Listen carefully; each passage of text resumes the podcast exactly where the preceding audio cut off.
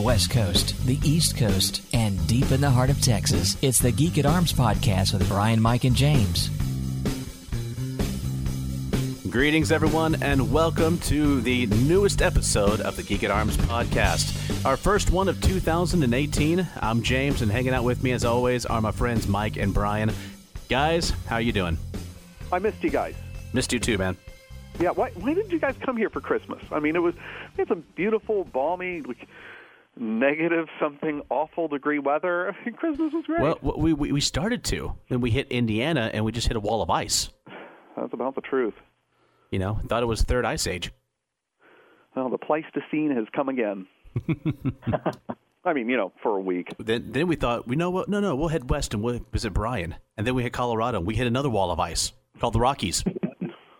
and then that's when we realized that's why all the tornadoes happen in this up and down alley is because they're trapped. Right. They don't have anywhere else to go. Exactly. Pinball. But as I said, it, this is the first episode of the new year, and uh, already been having a lot of fun geek wise. So I guess we'll just kick right into Geek Out. I'll start it off this time if that's all right with you guys. Go right ahead. Fine by me. Cool. First thing we get out of the way is uh, once again, I am still geeking out to the wonderful book Before the Mast that my wife bought me Life and Death Aboard the Mary Rose. And I threatened to do this before, and I'm going to do it now. Is that I'm going to break out a Mary Rose fact. so, uh, when you think about an English warship, which the Mary Rose was, do you think that she's primarily going to be crewed by, well, Englishmen. Not so the case, um, because King Henry's campaigns against the French were full of such complex background of political alliances and old hostilities and such. The English Navy at the time of the Mary Rose, the early 16th century, was a lot of a lot of English, but it was also chock full of Normans, Bretons, Irishmen, Italians, Dutchmen, Greek, and uh, Genoese. And uh, as far as the Mary Rose herself, there was even reference of a Flemish gentleman having survived the sinking. Flemish, you say? Flemish. In fact, there's even some uh, records to indicate that the pilot of the Mary Rose at the time of her sinking may himself been French. You know, that sounds like there's just a lot of jokes just waiting to be uh, waiting to happen there with a French pilot with an English warship about ready to set sail to, to go to war with France. Yeah, but the jokes just write themselves. They do.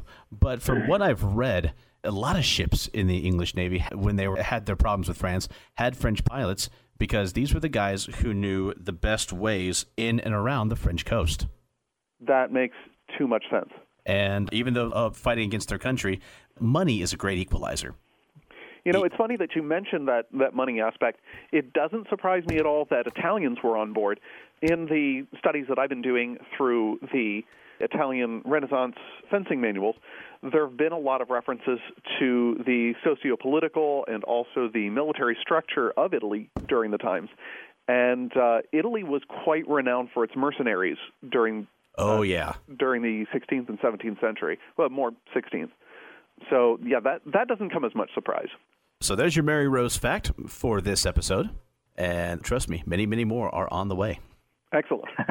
What else have I been kicking out to uh, recently? Still reading A Theft of Swords.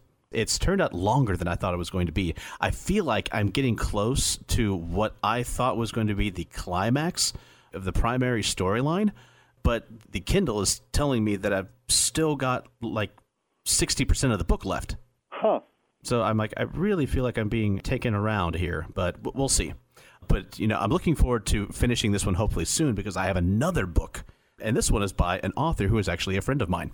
It's a gentleman whom I know through the SCA from when I lived uh, down in San Antonio named Robert Ferrell. And he wrote a book called Goblinopolis The Toll Chronicles. And I'd like to read to you the description of the book. On a planet where magic and technology are inextricably intertwined, Toll, a gruff inner city goblin cop, finds himself the unlikely role of savior when the world's access to the Slice, a reservoir of magical energy, is threatened by a fiendish criminal plot. And life is only getting more complicated for Toll as the chosen one when his younger brother becomes king by defeating all comers in a network hacking contest, only to then staff his cabinet with a legendary and nefarious hacker, Boogla. And not helping Toll in the least are the intrepid reporter, Selpla and her crew as they battle their way to the uber story of the century through magical superstorms, vicious wildlife, and a robot that grafts random animal parts onto wandering pets. I think I like that robot. In Goblinopolis, Robert G. Ferrell has crafted an entirely new comedic world of magic, mayhem, and technocracy that devoted readers of Terry Pratchett's Discworld will love, and new fantasy readers will devour and be left wanting more. So, I've known about this book for a while, and I found that it was less than $5 on the Amazon bookstore. So, I ordered the Kindle copy, and I'm looking forward to reading it soon. Excellent. Sounds interesting. Yeah, having known the author and his writing style, I'm really looking forward to sinking my teeth into this one. So, what else has been going on with me? You know, besides a bunch of reading and occasionally still playing Destiny 2, uh, not a lot. This has been such a busy time of year. Oh, what, what whatever with. Oh, you know, the not a whole lot. Just sitting around at home, you know, doing light housework, laundry, you know, the things like that. You know that uh, that is probably the killer stuff of geeky interests, or really any adult interest, is uh, real life. The laundry is the Sisyphean challenge of anybody who has any interests. Yeah, you find that you've spent you know most of your day and all all of your supposed free time doing it. You think you've got it done. You think you've got it dried, folded, hung, only to discover that the mound has only gotten bigger. Washing it only makes it angrier. and there's a big bottle of Tide that constantly has to be rolled up that hill. Oh, don't worry, our youngsters are eating it. That's true. That's true. Yes. Uh, I do feel like there was something else that I have I have been thinking about. Oh, Mike, there was one thing. Oh. One of my wonderful Christmas gifts from my wife. I am now the proud owner of a copy of The Flower of Battle. Ooh. Yes. Yeah. I sent her a link to that. You are a good friend. I do my best. And the only issue is that it comes very soon after I got before the mast, and I've just I've got these two books in front of me, and I'm like, but I've known people who can read like four or five books at a time. I'm not one of those people. You know, I have a hard time with two books at a time because of how much I give my focus and attention. Reading multiple books at a time is a blessing and a curse. It is. And uh, so I'm in the middle. Well, not the middle. I'm still feel like I'm barely breaking into before the mast. And I've told you that it's 498 pages long. That doesn't sound that much, but you have to realize the book is probably 14 by 11 inches. That's uh, that's a tome. That's a big book. That's a very big book. I could probably fight off a guy with a baseball bat with this book. well, I mean, there is such a thing as a book club. Yeah. Nicely done. But true, there are a lot of pictures, charts, diagrams, and everything else. And like, like, you know, it's got pretty pictures right in the middle. I'm like, ooh, there's a picture I haven't seen yet. Okay, focus, James, focus. Um, so I'm going to get to the flower of battle soon. I am because I'm really looking forward to discussing it with you and uh, trying out some of the uh, the plates and the instructions in it with my longsword. But it's just uh, I I, I want to give each book their due. Absolutely. And do my best not to rush through one because I'm excited about the next. I'm actually a little bit envious that you're going to be trying it out because here's one of the things is, you know, as I'm still working through an injury, by the time I get back into fencing, I might be one of the best read, but also most poorly studied fencers. Because to really understand and appreciate these books, I mean, they're studying them is a kinetic act. Mm-hmm. Uh, that it's not just something you read; they're meant to be practiced, and they're meant to be worked through, and they're meant to be exercised. So uh, you're getting a whole different dimension that I'm going to be able to get. But you know, hopefully there will be some people around you in your local fighting group who will have looked through some of these as well. And first, you can start off by talking theoretically about the educational and philosophical works of the book, and then work your way up to the mechanical and the practical. I think I know the guy. Well, at least you've got someone in mind. So uh, that's pretty much going to do it for me. Brian, what about you, mate? Well, my geeking out is largely along the lines of whatever I'm binging on Netflix or streaming service du jour. And lately, that's been Veronica Mars. Oh, uh, yeah. We got loaned those DVDs years ago and, and went through those. It was uh, my wife loved it, and I thought it was pretty neat. Yeah, well, uh, my wife was watching it uh, back when we were in school, and you know, I was mostly doing my homework, and there were a couple scenes like, oh, hey, that looks pretty good, but I didn't have the the time and the attention to pay attention to it. And it's kind of a show you have to pay attention to, or you miss everything. And uh, I kind of regret that I didn't watch it with her, but I've I've been watching it lately, and I just been. I think I started the day I came back from Wichita on the first or the second, and I'm halfway through season three already. So, and I've it's it's delightful.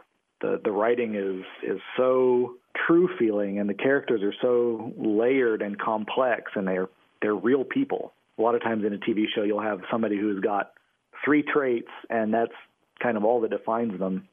But I find that these characters are they're self-contradictory in ways that feel real, and they don't feel like they have to, you know, hide Veronica Mars's warts. You know, she gets to be a real person and have faults and make mistakes without that making her less of an interesting and admirable character. I'm really, really enjoying it. That was one show I never, I knew about it, but it just never showed up on my watch list. Mm-hmm. Uh, you can't. The uh, service right now that's got it is uh, Go90, which I guess is Sprint's attempt to be Netflix. But Okay. I don't know exactly what they're doing because it's all free and there's no advertising. So Interesting. So I can't this- get it on my smart TV or my app, my uh, Amazon Fire, but you know I can watch it on the computer for free. Yeah, what they're going to do is they're going to get you hooked, and th- then we're going to find out how they're making their money. Yeah, well, see, that's the advantage to binging it like this. I'm going to watch all of that before they figure out, oh, we need to start charging you. Good idea. It's also got Babylon 5 on there, though. Yes. Oh. Okay, now there's my reason for checking it out. Yeah, that's uh, Go90 is the streaming service. Cool. I wish I could watch it on my actual TV instead of on my computer, but you know, you got to do what you got to do to get your Babylon 5. Absolutely. Check out a Chromecast. I actually got one of those for Christmas. And uh, have you ever guys been sitting at the I don't know in your living room, and somebody says, "Oh, there was this most hilarious thing on YouTube," and everybody plays the game of pass the phone. Mm-hmm. Uh, the Chromecast allows you to play pass the phone with a swipe. And what you do is you plug this device into an HDMI port into your smart TV. And all you have to do is, so long as you're all signed into the same Wi Fi network, is you can click an icon that says screencast and share to screen. And so what's on your phone comes up on your TV. You know, I think my TV, I had to get a, a new television because my old one that was 12 years old broke finally. And I think it's actually got a feature like that built in, but I haven't figured out how to use it yet. My Xbox does on the, uh, the YouTube app. Is that since I've synced the two, apparently, I've got to pull up the YouTube app on Xbox, but if I find the video on my phone, I can just make a motion and supposedly it will start playing on the Xbox. I think the Chromecast takes pretty much any streaming service and just sends it to the television. Also, make a motion and it'll sync was also one of the features on the Mary Rose, wasn't it? yes, that is one of the theories about why it sunk. Somebody made a motion. Historians are still completely there. There are many connotations in the in the in the British language about what make a motion means. Well, you, you have to be very careful about making motions when your primary form of communication is semaphore. Exactly. well spotted, Brian. I think you've solved it. Yes. Uh, beyond Veronica Mars, I reinstalled Myst, and I am bound and determined I'm going to get through that game. Oh wow! I've never solved it. I solved the second one, uh, Riven, but I've never gotten through Myst. Both beautiful games. Yeah, they don't make them like that anymore. I Actually, they do. There's one Oh. for the uh, Oculus Rift called Obduction, which is by the same the same team that made the original Myst series. Okay. no kidding. A lot of that I haven't gotten through quite through that one either. It seems a lot easier than some of the older ones, though. Hmm. So interesting fact. I when those games came out, you know, Myst and Riven, I knew about them, but I never had any desire to play them. I came to find out that a few years after they came out, my dad of all people downloaded them and played each one, beat each one. That Nice. seems like the kind of thing that your dad would enjoy. Yeah. Yeah, he's uh, he's methodical and uh, he's very very detail oriented, and games like that appeal to him. He's never been a huge computer gamer ever in any sense, but Myst and Riven those appealed to him. Well, it's because they give a very different approach to games than what was present at the time. I mean, it was designed around an exploration and designed around a, an immersive experience that it wasn't part of the normal repertoire at the time. until we had a series of exploration Myst clones, I mean, what was popular at the time? There was Doom, and there was Duke Nukem, and there were a lot of first-person shooters. And there were puzzle strategy solvers like uh, that was also the time that like flight sims were big. Oh yeah, and Civilization was on like its what third incarnation, second incarnation. Uh, it would have been probably the second Civilization okay. around that time. So, I mean, saying he wasn't a big computer gamer, but he picked it up is not really terribly surprising, given how different it was to what was also around at the time. Yeah. So, what about you, Mike? What have you been geeking out to? Um. Well, speaking of immersive experiences, uh, I passed this weird kiosk in the mall. Actually, my wife said, "You've got to go to this place." And I'm like, well, why? She's like, it's it's called Reality Zombies. I'm like, okay, um, what what do you do there? She's like, I don't know, but I get the sense that this is something that you got to check out.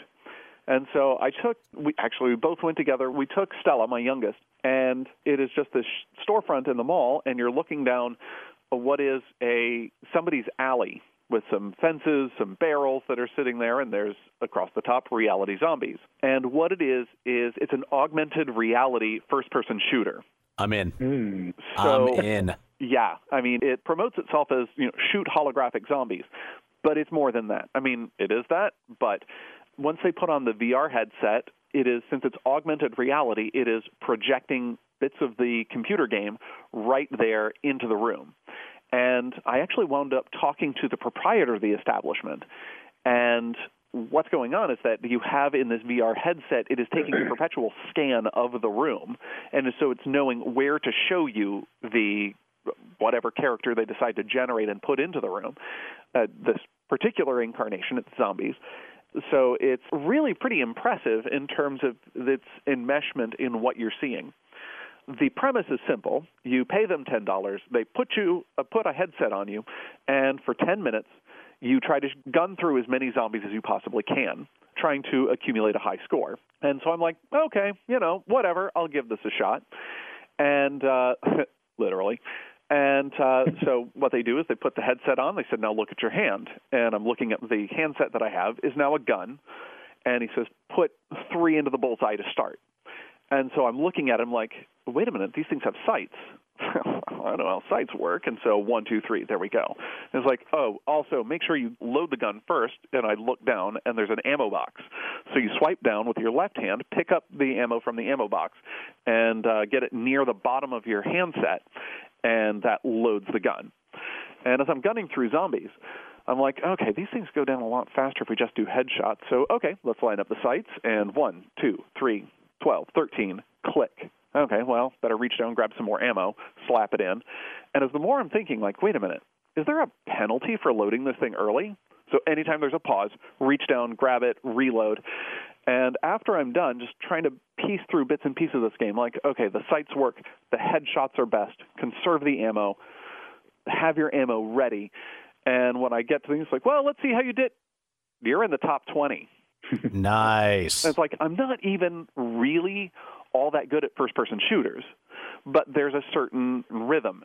Part of what he was telling me is, yeah, you were you were chaining those headshots. Each time you get a headshot, there's a bonus for the next shot being a dead on accurate headshot. He's like, I'll bet you if you do it one more time, you'll be in the top five, which is a drawing for $100 cash. And I'm like, this is really cool. I'm enjoying that. I paid my ten dollars and I had my ten dollars worth of yeah. fun. I'm not going to let greed motivate me. Greed or geek yeah. pride, competitiveness. Geek, competitiveness, yeah. Yeah, competitiveness is not a good motivator for me. But a few days later, I brought back my other daughter, uh, Cedra, my eldest, and let her have a round because, like, okay, this is too much fun. I'm going to let you have your ten dollars worth of fun. and after she did that, I'm like, it's not about competitiveness. It's not about the high score I'm going to be really bad, and I'm going to shoot ten dollars worth of zombies. so uh, that is to say that it was fun and it was worth the replay, and I wound up in the top three. But you know that's not the point. that's not the point. Um, the thing is, they're working on other renditions of this because, I mean, this thing was too neat, just conceptually. So I was talking to the proprietor, and he he showed me He says, "Oh, put on this headset. Now look over here at this table." And he was showing me the next model that they were working on. Um, he's like, "This is sometime down the road," and it the stuff that they're working on looks really cool. They're going for another concept where you're in a lab and you're gunning down these alien experiments that have gotten loose right now, there's only one of these available, and it is in the Cambridge Side Galleria Mall in Cambridge, Massachusetts. Come by and tell them hi, and even tell them that you heard about them on the Geek at Arms podcast. I get absolutely zero dollars for you telling them that, but at least they'll know. And I have just told you how to beat my high score. I challenge you. Now, have they talked to any about expanding beyond just that one mall? Funny that with so many years going into development, they're definitely going to expand. I hope so because yeah. that sounds like so much fun. Yeah, and it's low commitment because you know you're only spending so much time, you're only spending so much money, and you get to play with the really cool techie bits of gaming gear. I mean, alternatively, before they open things up. I, don't know how far. I don't know how you know when this is going to go nationwide. But I mean, I mean, I got some spare rooms. I mean, you guys. You know. uh, after I tell Joy about that, um, we might make that trip sooner than we thought. Brian, you reminded me when you talked about Netflix. I'm going to jump in with one more geek out that I've been enjoying this past month that I somehow completely forgot about. But I have also Speaking of Netflix originals, I finally got into watching Stranger Things. Oh my god! And I've kind of been putting it off for a long time, and uh, because I'm not one for horror or even really thrillers in any shape or form. That's just not really what I enjoy. But the nostalgia factor has always been there for me, and uh, I've continually read nothing but fantastic reviews for the show talked to other people and said, "Hey, so have you seen Stranger Things?" And their reaction is on par with what your guys' were just now. Like, "Oh yeah," just can't say enough good things about it. So I was like, "All right, I'll give the first episode a try." I think three days later, I was done with the first season. See, I didn't even ask you if you'd seen Stranger Things. I just assumed that you had. that is fair. I'm about halfway through the second season, and a lot of it really appealed to me a big part was because I think that in the first season it's set in like the mid 80s and it centers around those those young kids and that's just almost the exact same age I was during that year. Oh, that makes sense. Man, I rem- I remember that stuff. See, it spoke to me because I, did all of those things except yeah. for fighting the monster and going to an alternate dimension. Well, that you know of. Well, we also had a shaved-haired gal in our neighborhood who had telekinetic power, so that was, you know, it was kind of nostalgic for me in that respect. Okay, there you go. Yeah. you had a telekinetic girl. I fought an otherworldly horror. Uh, yeah, north side of Wichita was weird. so it's been a fantastic show. I'm not quite blasting through the second season like I did the first. I'm kind of yeah, spacing it, it out lost a little bit. a little bit of the the charm and the compelling nature in the second season, I think. No, it did, but I'm still invested in these characters and mm-hmm. in the direction that they're going, and I want to see it to completion. Like you say, it's lost some of that uniqueness of the first season, but I'm still enjoying every bit of it. Uh, you know what? What really resonated with me in that second, and this is serious. I know I was joking before, but the interaction between the sheriff and Eleven just really seemed genuine in terms of mm-hmm dealing with somebody who's coming of age and somebody who's mm-hmm. a flawed human being having a hash out fight with their pre teenager with telekinetic powers mm-hmm. just just seemed so real. Well, I love that relationship too because we see, especially throughout the first season, so many examples of horrible parenting, just horrible parenting. And then we, we see the sheriff and how he slowly builds the relationship with Eleven. You know, finds her a place. And spoilers for those who haven't seen it. I think the only person that was left in the Western Hemisphere who hadn't was me. so you can see from the sheriff that even uh, when he's teaching her, and even when they're fighting, there is genuine care and concern and desire for her well being to keep her safe and, and to help her, not just keep her safe, but also make her happy because you look at it and you, you genuinely see he wants her to be happy. And some people would say, well, he's just taking all of those thoughts and feelings that you know he would have had for his own daughter, who we see had died because of cancer, and just placing them upon her. My thought is, so what? Yeah, that's. Have you not seen people actually do that? Exactly. So when they first introduced the sheriff in the first season, you think like, oh, he's typical 80s small town sheriff that we've been shown time and time again on TV and in movies. You he's know, just going to get in the way. He's just going to get in the way. He's going to blah, blah, blah. I want my coffee. Leave me alone. Doesn't care what's going on. But then he shows himself to be canny and clever and, not to use alliteration, but an incredibly capable person and has grown to be my favorite character on the show. Yeah, I agree. There is just something genuine in the way that he approaches Eleven. It's, I mean, it's certainly motivated by compassion and concern and, and a real love to shape her, despite the fact that he's pretty misguided in the way he's doing it. Though, I mean, none of us are really equipped to raise a teenager, much less a telekinetic one. So who, and one who has to absolutely stay out of the the radar. Yeah, completely off the grid. And true, the grid in the late 80s was completely different than the grid now, but still hard. How do you buy Eggos in bulk without it setting off some type of alarm? I've never found a way. Yeah, I mean, I, I don't know. Yeah, see, I bought a large box of them for my children just this last weekend. As I was walking out the store, security cameras were just following me. well, I think that will wrap it up for Geek Out. And because this is the first show of the year, would be good for a segment of To the Future. But let me explain, it'll be a very specific to the future. Everyone around this time of year likes to begin thinking about New Year's resolutions. I'm going to go on a trip. I'm going to lose weight, all sorts of things. Well, this is also an exciting time for those of us with geekier interests. New Year coming up, new possibilities for new interests, getting back into old ones, or even maintaining what I'm doing right now. So I thought that maybe each of us could, you know, in the interest of time and keeping this show about the length it needs to be, we could talk about three geeky things that are coming up this year that we're really looking forward to experiencing. So, who goes first? And Mike, you shall go first. Okay. Well, uh, you know the way that I generally do things, a uh, little mix of new and old. This year, I'm going to move forward with something that I've kind of been tinkering with for a while. I used to play a homebrew a homebrew role playing game, Star Wars role playing game with the children. And it was completely homebrew with mechanics that are designed for five, six, seven year olds. Well, it's been a few years since we've done that now that I have an 11 and 12 year old. And the girls have just kind of said, when are we going to do another role playing game? and I'm looking at my Star Wars D6, and it says on the back for ages 12 and up. And I'm thinking, close enough. And we actually are looking at getting a couple of our adult friends together and seeing what we can do about an intergenerational role playing game. And I was kind of concerned about this for a little bit, but after I spent some hours drawing up some characters and going through a scenario with the kids, they actually did really well in the scenario with some I would say adult expected sophisticated solutions to problems. And I think that one of the things we're going to do this year is see if we can do a short campaign see how that goes. Cool.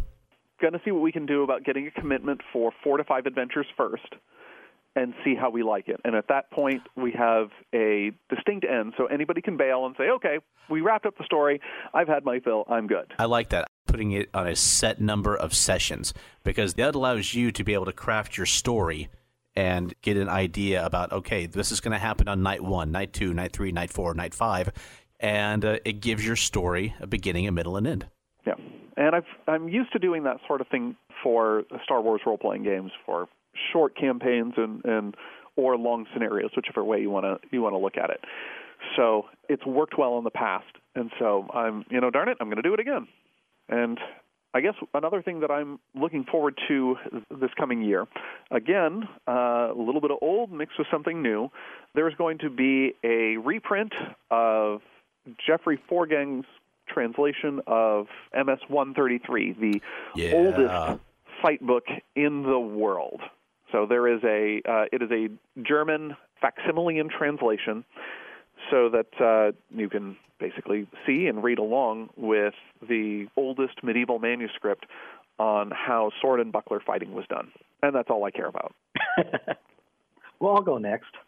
Things I'm looking forward to this year. Well, in keeping with Mike's uh, precedent, I am looking forward to starting another role playing game. I think I mentioned last time that I'm looking at Middle Earth role playing, uh, which was my very first experience gaming. And so I pulled out all of my ancient, ancient books, looked into getting some replacements for some that have fallen apart or I got given away over the years, and found out that Iron Crown books are now very expensive. Um, so, how much of a small gold mine are you sitting on? Well, I took my Arnor book, Arnor being the Northern Kingdom, Arnor and Gondor. I took that with me over Christmas back home, and I was looking up, you know, what would it cost me if I were to buy this again? And a good condition, a new condition with the maps, four hundred and twenty-six dollars. Oh, dude, that was the lowest price.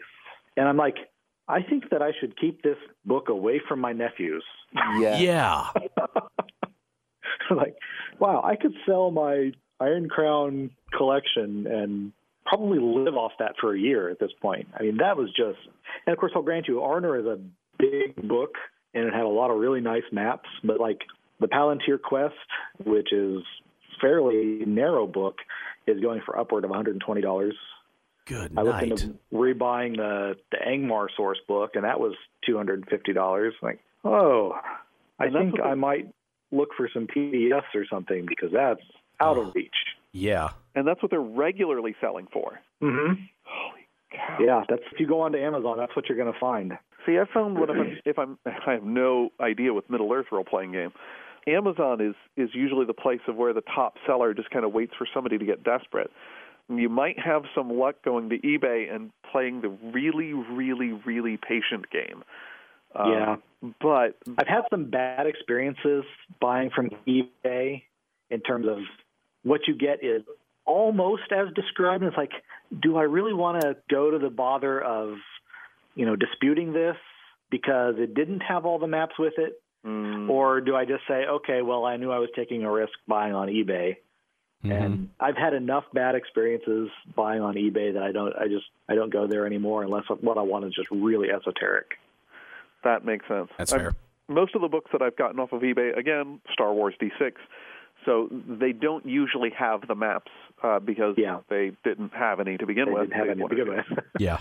Uh, I did have to be really patient. I think I mentioned at one point to James that I was looking for the Tramp Freighters book, and that was going for seventy or eighty dollars everywhere I could find it. And I finally did get a copy for around forty, I think. Oh, that's not bad. That's like a thirty-page book. It's really small. Now, you know, I had what was the condition like?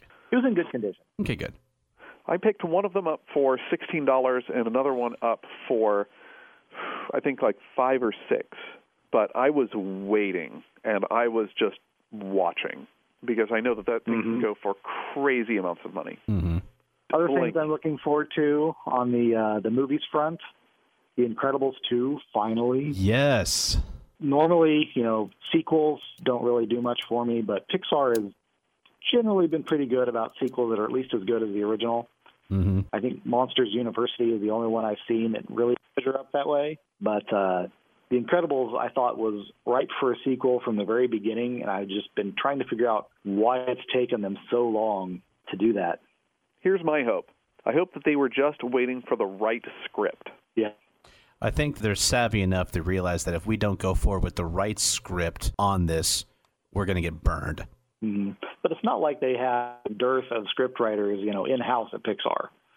You know, it might have been that they had a set. Talent. That's true. That is very true. But it might have been that they had a certain number of projects they wanted to get through first. And I know they were really enthusiastic about the Cars franchise.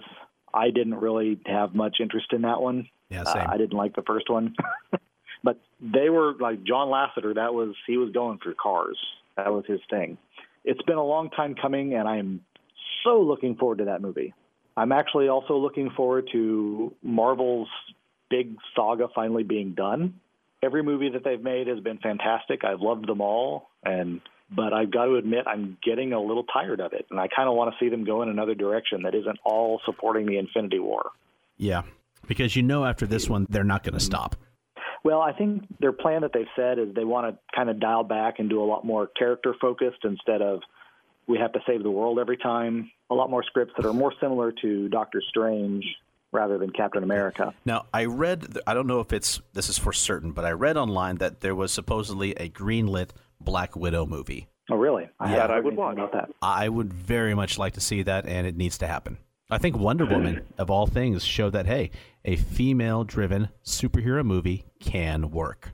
And uh, what's Black Widow's superpower? Uh, oh yeah, she's clever. Speaking of clever, that leads me into the the thing I'm most looking forward to on television, which is the next series of Doctor Who. Oh yeah. oh my gosh, I loved that Christmas episode.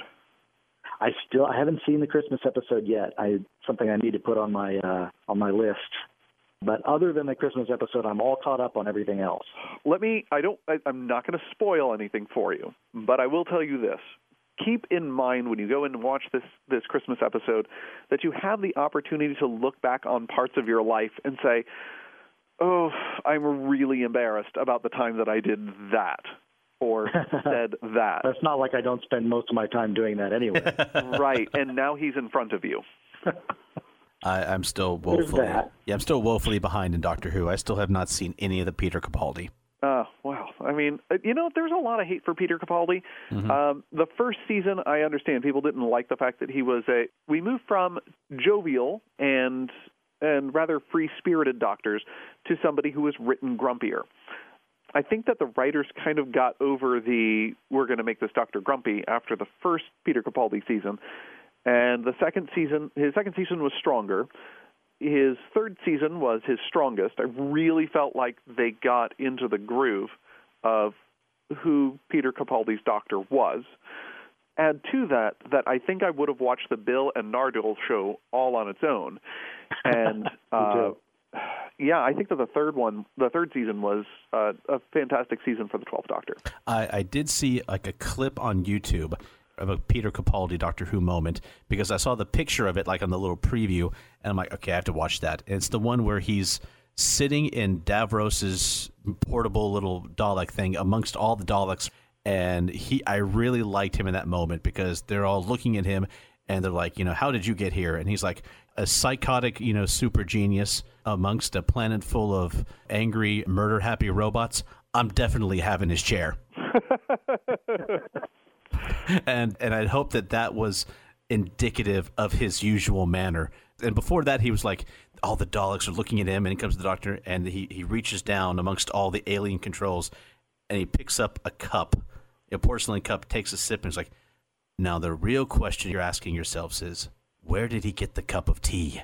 Yeah, I'm like, oh, that's wonderful. That is a wonderful moment. Yeah, that's uh, I that does not surprise me. From for, th- these are moments that you're picking out from Peter Capaldi's later seasons. I really enjoyed him. I enjoyed other Doctors more, but I really enjoyed him. I'm looking more forward to the Peter Capaldi seasons now than I was before. Well, and like every doctor, you know, you, he regenerates in the first few episodes. He's like, I'm not sure about this guy, and by the end, you can't imagine anybody else playing the part. And I will admit, I was that exact same way with David Tennant and then Matt Smith. Fu fully admit, mm-hmm. I was that way. I at at first I thought no one's going to do better than Christopher Eccleston, and I'm like, oh, who's this tall child being? And then David Tennant was just wonderful. And then up comes Matt Smith as like the most earnest doctor who I've ever seen in forever. And uh, of the three new ones I've seen so far, Matt Smith is my favorite. But I'm going to do my best to give Peter Capaldi and the person who has now come after him a fair try. Yeah, I'm really looking forward to seeing what Jodie Whittaker can do with the role. Um, She only got one line in the last episode because, spoilers, after being told for a year that Peter Capaldi was leaving the show, Peter Capaldi's leaving the show. And uh, Jodie Whittaker, of course, regenerates as the Doctor. And we get a single line, and now it's up to the next season. And we're just going to have to wait to see what she does. Do any of us have any idea when that's starting? None. Yeah, actually, this one is going to start in the fall of 2018. So we've got a few months, and uh, then we'll see her do her thing. That's too long. Yeah. I know. It's always a But hard in the wait. meantime, we'll have uh, Star Trek Discovery, which I still haven't seen the first half of Star Trek Discovery, but Yeah, same. I haven't seen a single episode of that yet. I think to fill the time, I'm going to be working on Star Trek Five Year Mission. Is that that YouTube series? no, it's a game. Oh, okay. It's a like four player cooperative game where you're on the Enterprise. I got it for Christmas, but I haven't had a chance to break it open and play it yet. Cool. So for myself, I've got a couple of things that I'm really looking forward to in this new year.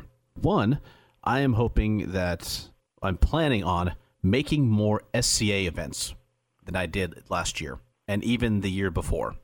Ever since Joy became pregnant with the twins, and since we had the twins about, oh, 17 months ago, the amount of events we've been able to go to, local or otherwise, has been negligible.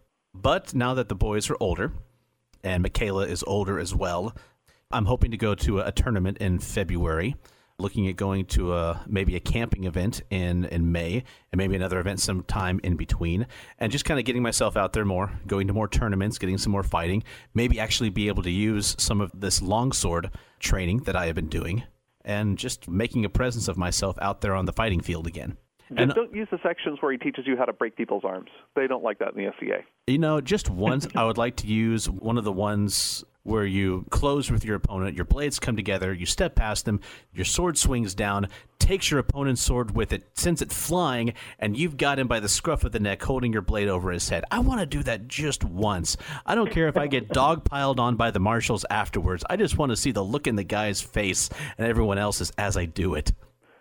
So yeah, more SCA events this year would be a lot more fun. And then I could go to an event and people wouldn't like rush up and hug me. It's been so long. Where have you been? I'm like, I've been here. Just I've been coming out. I've been using my alternate persona. Didn't yes, you see exactly. A Japanese kabuki mask dealer.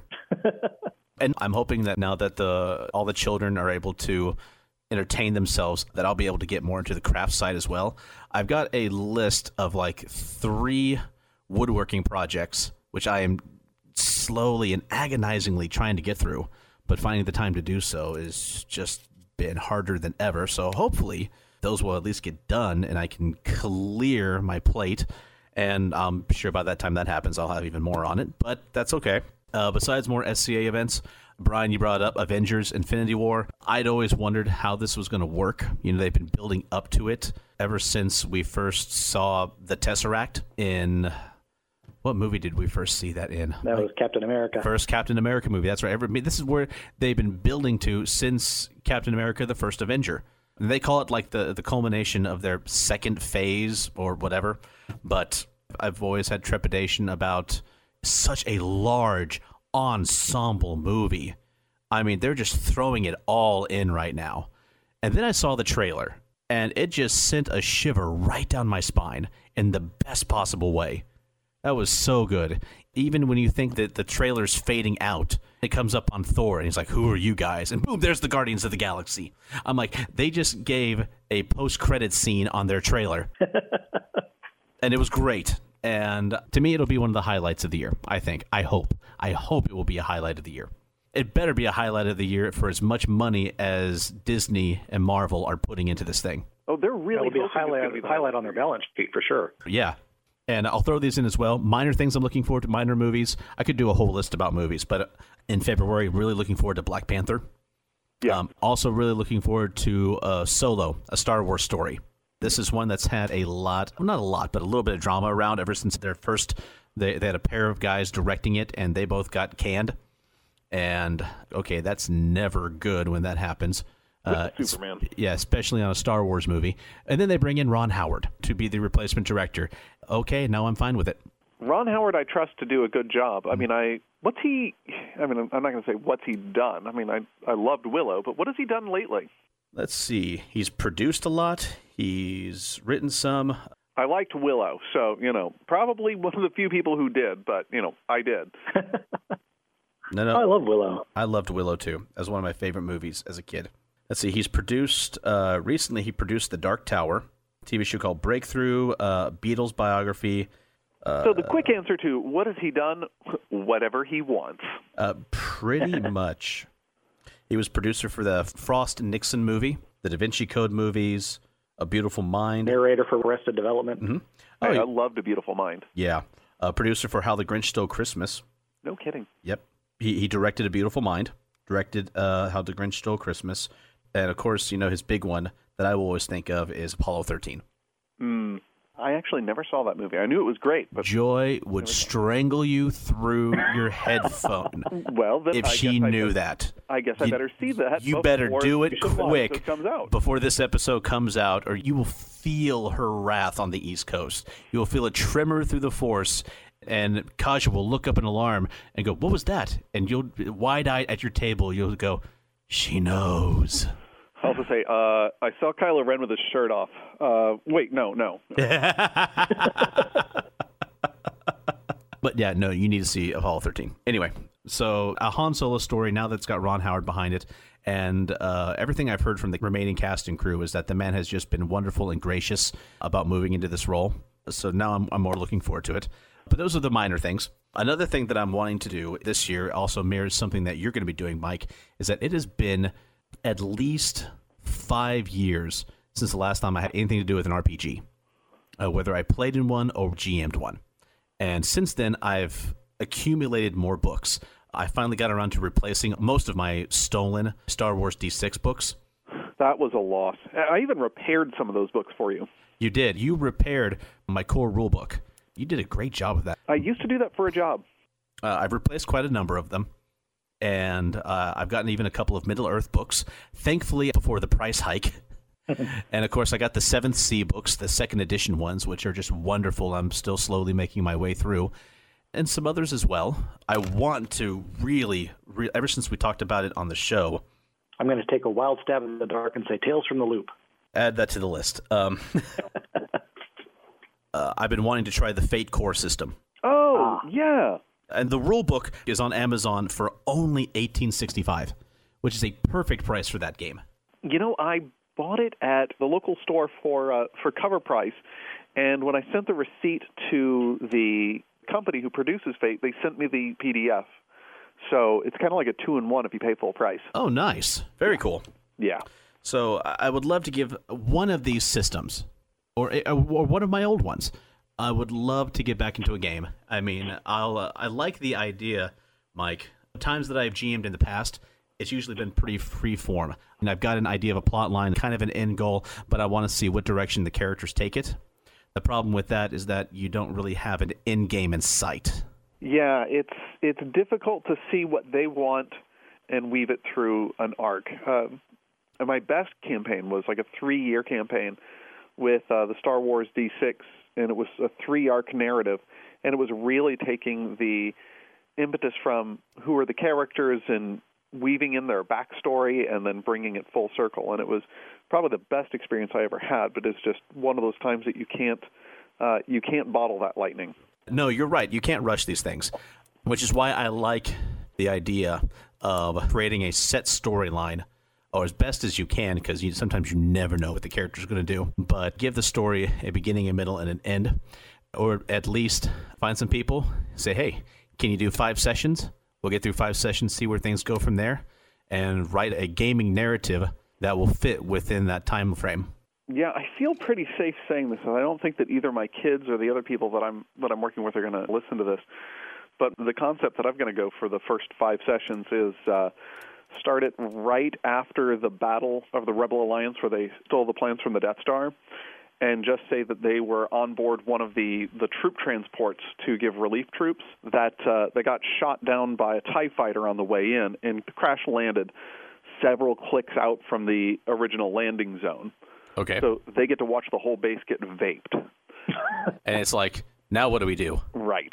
And so they got to find a way off planet. I'm sure there's more. I mean, they didn't build a shield around that planet just for one base. I mean, they're going to utilize that resource. There's more there. And mm-hmm. watch them find their way back to Yavin 4, only to find it evacuated. So now how do we find the Rebel Alliance? I like that. So, and, you know, I may after- I may borrow from that, Mike, because I'm really liking that. I just think it would be fun to see how do they how do they try to backtrack. Like, well, how did you get into the rebellion? Well, I don't know. Well, make it up as part of your backstory. All right, then we'll go to that planet. And then once they connect, then you can say mission accomplished. Or what's your next mission? So one more thing, uh, this kind of goes beyond the three, but and this also goes along with the whole uh, SCA craft thing, is that mostly I've done woodworking, but I'm also going to be looking into expanding and adding some very light metalworking I have a good friend of mine who has been a blacksmith longer than some of my friends have been alive. He's been uh, helping me kind of look around online, either through Craigslist or through eBay, about finding a small either section of railroad track or a small steel anvil. Hmm. And I'm not talking about forging out a knife. I'm not going to be going all forged in fire all of a sudden and doing Damascus steel. But uh, I would like to have a small setup that, you know, I've got a propane torch and uh, I've got some hammers, and I would like to be able to start doing my own brass work. I first got the idea because I'm pretty well known for making medieval waxed writing tablets. Oh yes, I've seen those. I've entered some into competitions. I've given out many, many more as gifts to people. And they're just something that people seem to really like. I don't know. In this day and age, they're not really practical. Back then, they were very practical, which is why we have so many examples of them in museums. Um, but today, uh, it's it's more of just a fun thing to have. You know, some people might use them, some people might not, but everyone seems to like them. So Tablet technology has changed. it has quite a bit. At first, I made wooden writing styluses. I've just you know carved them out with a knife or with a, a sander, and then in my friend's metal shop back in Colorado, he let me use his metal shop, and I was able to hammer out a set of nice brass ones. I've gone through all of those. I'd like to make more, but instead of trying to find someone's metal shop, I'm like, you know what? Why not just get a decent striking surface and do it myself? So that's what I've been looking for. I think I've got a nice hardened steel anvil found. I consulted the blacksmith, and he said he's thinking about getting one for himself for doing small work. Because this blacksmith, who I know, his name's Godwin, he's got like 10, 12 anvils. He's got a lot of anvils. I mean, that is an Animaniacs episode waiting to go bad right now. No, no, it's an Animaniacs episode that already went bad. yeah, this is the post credit scene. But I remember one time I was visiting his house, and the first time I saw them, a lot of them were in his back. It was like a pumpkin patch of anvils. they were just kind of among the grass, and You plant to grow an anvil like that. Yeah, exactly. You have to you have to care for your anvil patch. You know, you have to be careful where you put it, how much sun it's getting, what kind of fertilizer you use. You know, if you really want the best anvils with the nicest ring to them. But you see an anvil, you think, oh, it's heavy. But you don't think how heavy. And to prove his point to me one time, he said, hey, that anvil there, could you pick it up? Well, I want to replace the one on the stump with that one there. Can you pick the one off the stump and put it down? I said, sure. I think young man in my early mid 20s, no problem. Wrap my arms around it. Remember to lift with my legs, squeeze it tight to my body, and I lift it up, and I get it about maybe three inches off of the stump until I had to put it right back down. And he was laughing at you like really hard. Actually, he didn't say a thing. Huh. He just bent down. He gently wrapped his arms around it like he was picking up his cat, and then just stood up. And then he said, I think I'm going to put it over here. No, I think I'm going to put it over here. And he walked over to somewhere else. Maybe I'd like it back over here. Walks it over to the other part of the yard. No, maybe here. Oh, no, I'll just put it right back on the stump. And then gently let it unfold from his arms back onto the stump. And that was your first lesson in who you are. It really was. it really was. But the anvil I'm looking at now is a decent sized one. It's 20 pounds. And for doing, if I wanted to make my own rivets, if I wanted to make my own brass writing styluses, or if I wanted to make my own nails for woodworking projects, it's perfect for that. So you'll do your own nails? I will, and they'll look beautiful. Amazing. We'll never have to go to the salon for medieval nails again. Interesting story. When I was doing a much, much earlier woodworking project, I tried to go online to see if I could find a vendor who sold period looking style nails. Oh my god! finally found finally found a website that did, and the website gave my computer a virus. I hate those. Yeah, I'm familiar. So I'm like, you know what? I'm just going to make my own. So that is my geek list for 2018. Uh, well, we talked a little bit the last two episodes about board gaming, how to introduce people to board gaming, what kind of board games are good to get people involved. And so we're talking to people that have not done a lot of board gaming and may not have any idea what happens to a board game when you have children involved. I know back when I was growing up, I don't think we had a board game that had all of the pieces, that had a box that was intact. And Mike, I've seen your collection and it is in very nice condition. Do you have any tips and strategies on keeping your games in good condition when you have children and many guests who may not be very respectful of the cardboard? step one: all ye abandon hope here. I think no. Um, the issue with kids and games is you want to teach them, like anything else, like how to respect the things that you have. Um, this is why we can't have nice things is going to be a phrase that you use. So um, I think that there are some games that are good to purchase, such as Candyland, because they're crap and it doesn't matter if they get destroyed. When you're able to teach them how to have some sort of respect with their games, then they can move up to certain other games. And make sure that there are stepping stones, like we talked about before. You don't want to go from chutes and ladders to Dominion. Right. um, and I mean, and even then, it's a matter of your kids are going to do things that you don't ever think that you're going to have to tell another human being. It, every parent has that story that says fill in the blank is something that no one should ever have to say.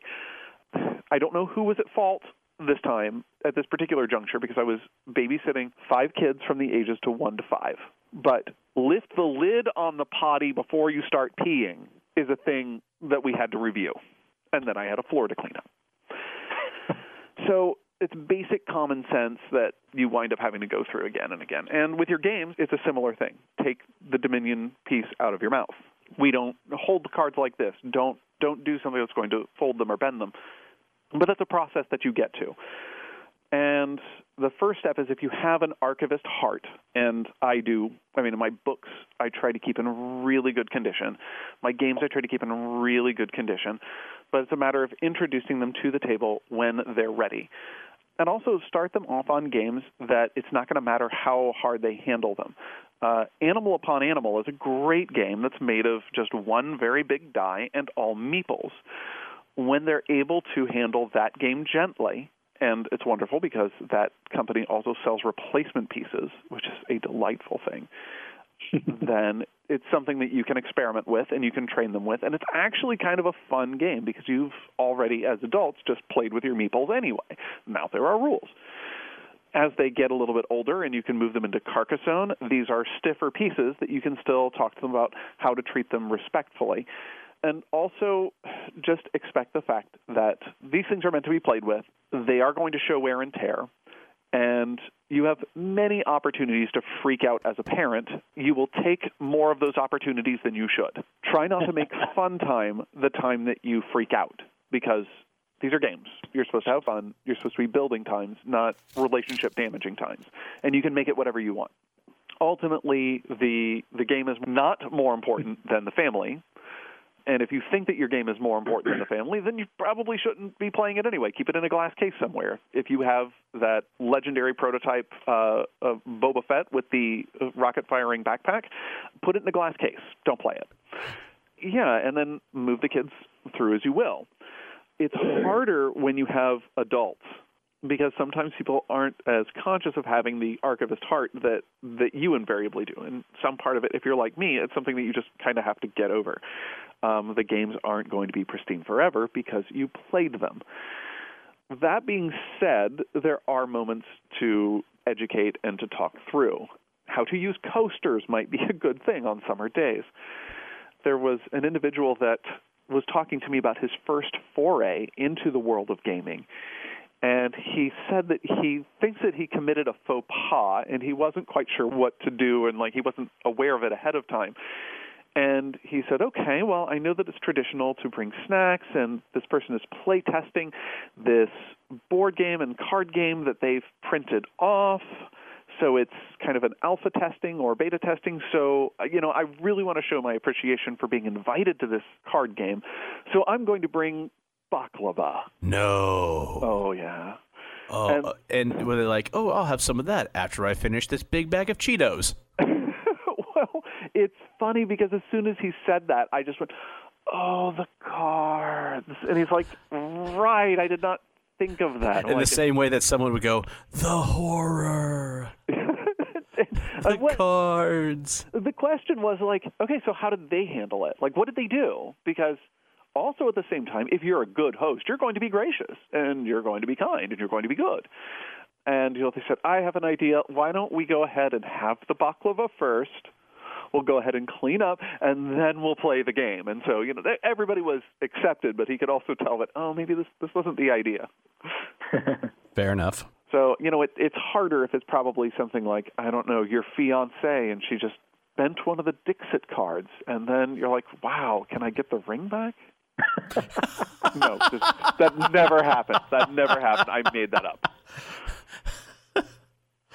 what we don't see is Kaja giving him the dirtiest of looks right now. Like you swore you'd never tell anyone. uh, we we did not play Dixit when, when we were engaged. I think that was missed. Bringing it full circle. Well, I have to I have a confession. There were a couple of times playing Magic with James when I would cringe because James, as he has said many times, is an SCA heavy fighter, large, very strong hands, and when he holds the the, the cards, sometimes they bend. I'm just like, oh, my cards. Oh. mm-hmm. No, I've done the same thing. Like I have done the exact same thing of watching watching the way somebody is, is handling a card, and I have to say, okay, is this that big of a deal? And it really isn't. oh. Now, it, now, if somebody is is spilling Coke on Munchkin, it's like, okay, so do I just replace them? Wait, the card, the cards, are the friends? Yes. Uh, yeah, if somebody spills Coke on Munchkin, I say bravo. Yeah, yeah, yeah. I'm tired of that game. if somebody spills Coke on Arkham Horror, that's another story. Yeah. Right. Well, also Munchkin will cost you twenty bucks at the store to replace. Arkham Horror, a little bit more. Right. Well, I mean, and that's one of the things you probably pay attention to in setup. And there's been a couple of times that I've said, and this is among people who are gamers, like, uh, for this one, can we have the drinks off the table? And there's enough end tables and TV trays that we can, you know, deploy them elsewhere. And everybody's like, yeah, there's going to be a lot of reaching. There's going to be a lot of this. Let's. Mm-hmm. Well, here's a question that goes along with that about bending cards or losing pieces and Mike, you might know more about this. How good are companies these days about replacing lost game pieces, regardless of the game? Well, you can't say regardless of the game uh, because uh, it really depends on the company. Um, Obviously, if something happens to your Magic the Gathering card, uh, they're not going to replace it. Right. But I'm like talking about if something happens to some of your pieces in either Dominion or Puerto Rico or Arkham Horror. Okay. Like, how good are they if they have any type of replacement plan. Uh, let me tell you this: uh, the first experience that I had with this was with Looney Labs, and uh, they are delightful. Both as customer service, I also had a chance to meet them. Just delightful individuals. We'd played Chrononauts over at somebody's house. Uh, one of the cards wound up slipping off the table. We didn't realize it. Their dog got to it, and it was a my dog ate my homework. And I emailed them, and they said, "Oh yeah, totally send me a self-addressed stamped envelope, whatever protection you want to send with the card, and we will mail one back to you. Replace it, no questions. You know. Okay, that's cool. I just recently, and this this bugs me. This really bugs me um, because I'm the type of guy. I have over 400 dice, um, and uh, do you know what's really Dude. sad? I lost one. Oh, okay. Oh my heavens! And I noticed. So if that's like smog. Anything, I was able to get that replaced. you know, I had to buy one from. Was it, was it a golden one? No. Golden D twenty. no, nothing nearly. So I mean, it was one of my twelve D sixes that I had to this particular run, and that's you know I was able to replace that D six. So I had a similar experience in terms of losing a piece with Small World, and I've lost one of my trolls and I went to contact the company, and they used to be Uh, really good about being able to exchange it or to be able to give you a new piece or sell you a new piece. But they got bought out by a larger company and they just don't have the time, they don't have the focus to be able to replace one piece. And so you're left with the choice of either buy the game again to replace your one troll, put in a token, or I have found that there are some people who will buy these games and then will break it up and sell it piecemeal on eBay. So they wind up making their money back and then some. Mm-hmm. And you wind up getting some spares for your piece, except everyone is out of trolls. Well, my question for that is because I was wondering if there was a company, some enterprising individuals out there who were selling individual pieces, but what kind of markup do they put on those? It will depend on where you're doing your shopping. I've found similar pieces to the trolls for like 50 cents for one troll piece, or you know, in this case, you know, the humans, the elves. Um, there are no trolls yet available.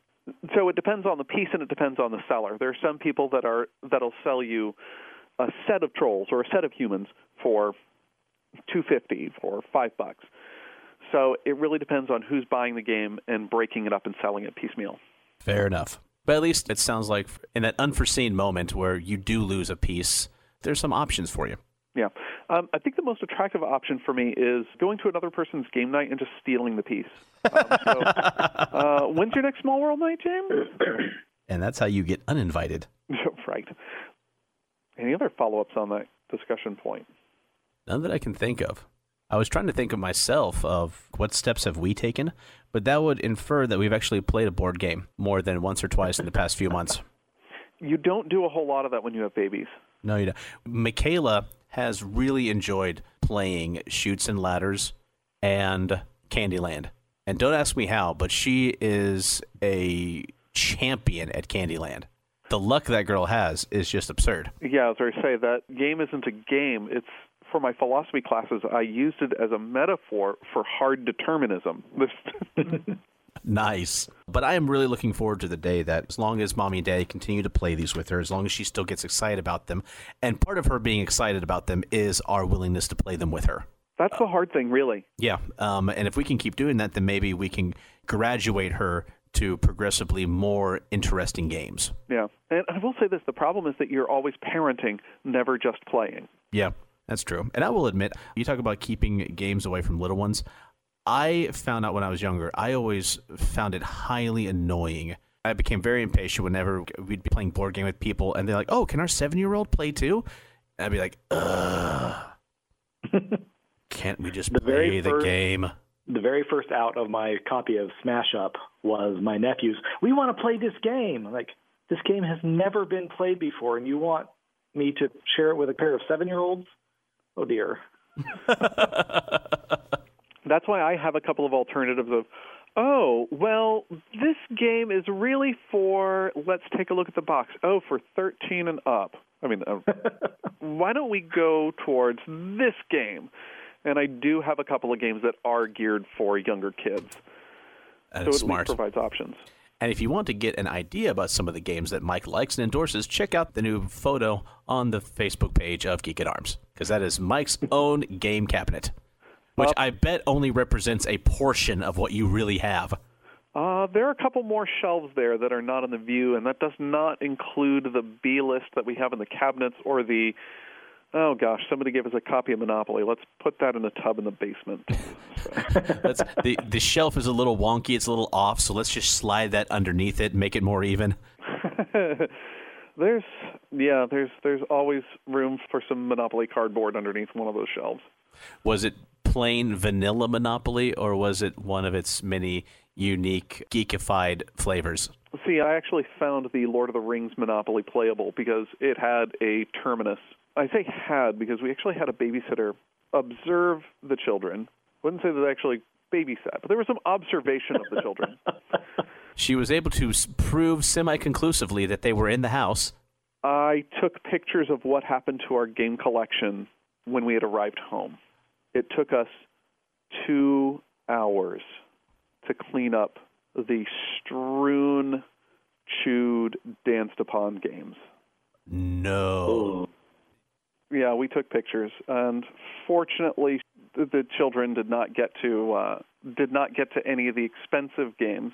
We hadn't developed quite the expensive repertoire at that point, but there were some things that were a little bit more damaged than we would have liked, and there was just some surprise that oh, these young children of four and five or three and four, oh, these weren't their games then. Like, no, no, the children did not play Lord of the Rings Monopoly.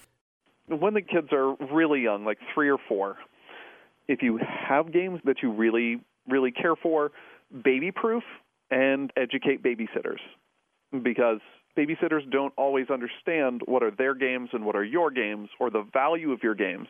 Because there was an incident that uh, we had Fortunately, nothing was permanently damaged, but there was some misunderstanding, and we spent two hours cleaning up game pieces after the kids got to them. I think that you handled that situation much more patiently than I would. And Brian can attest to this. I am a person who likes to keep the things that I own in excellent shape. Whether it's SCA, whether it's electronics, whatever it is, I like to keep it in the best possible condition as I can.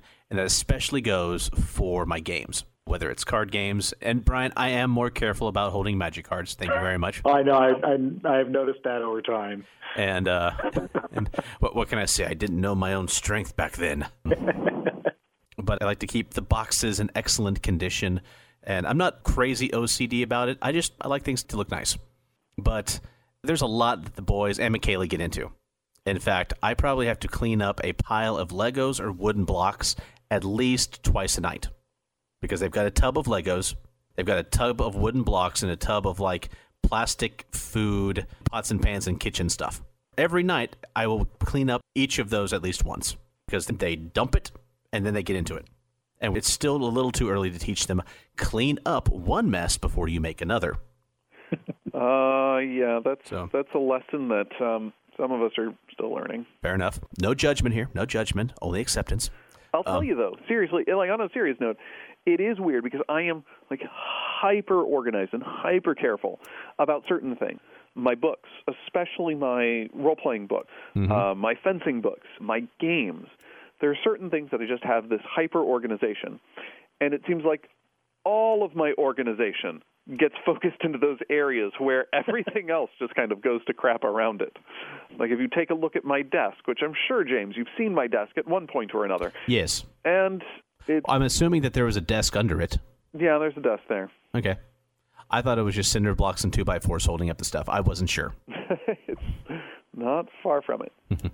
but where I was going was that all the games that we do have right now are kept high up on shelves in the linen closet. Does it lock? Eh, the boys can't reach the latch.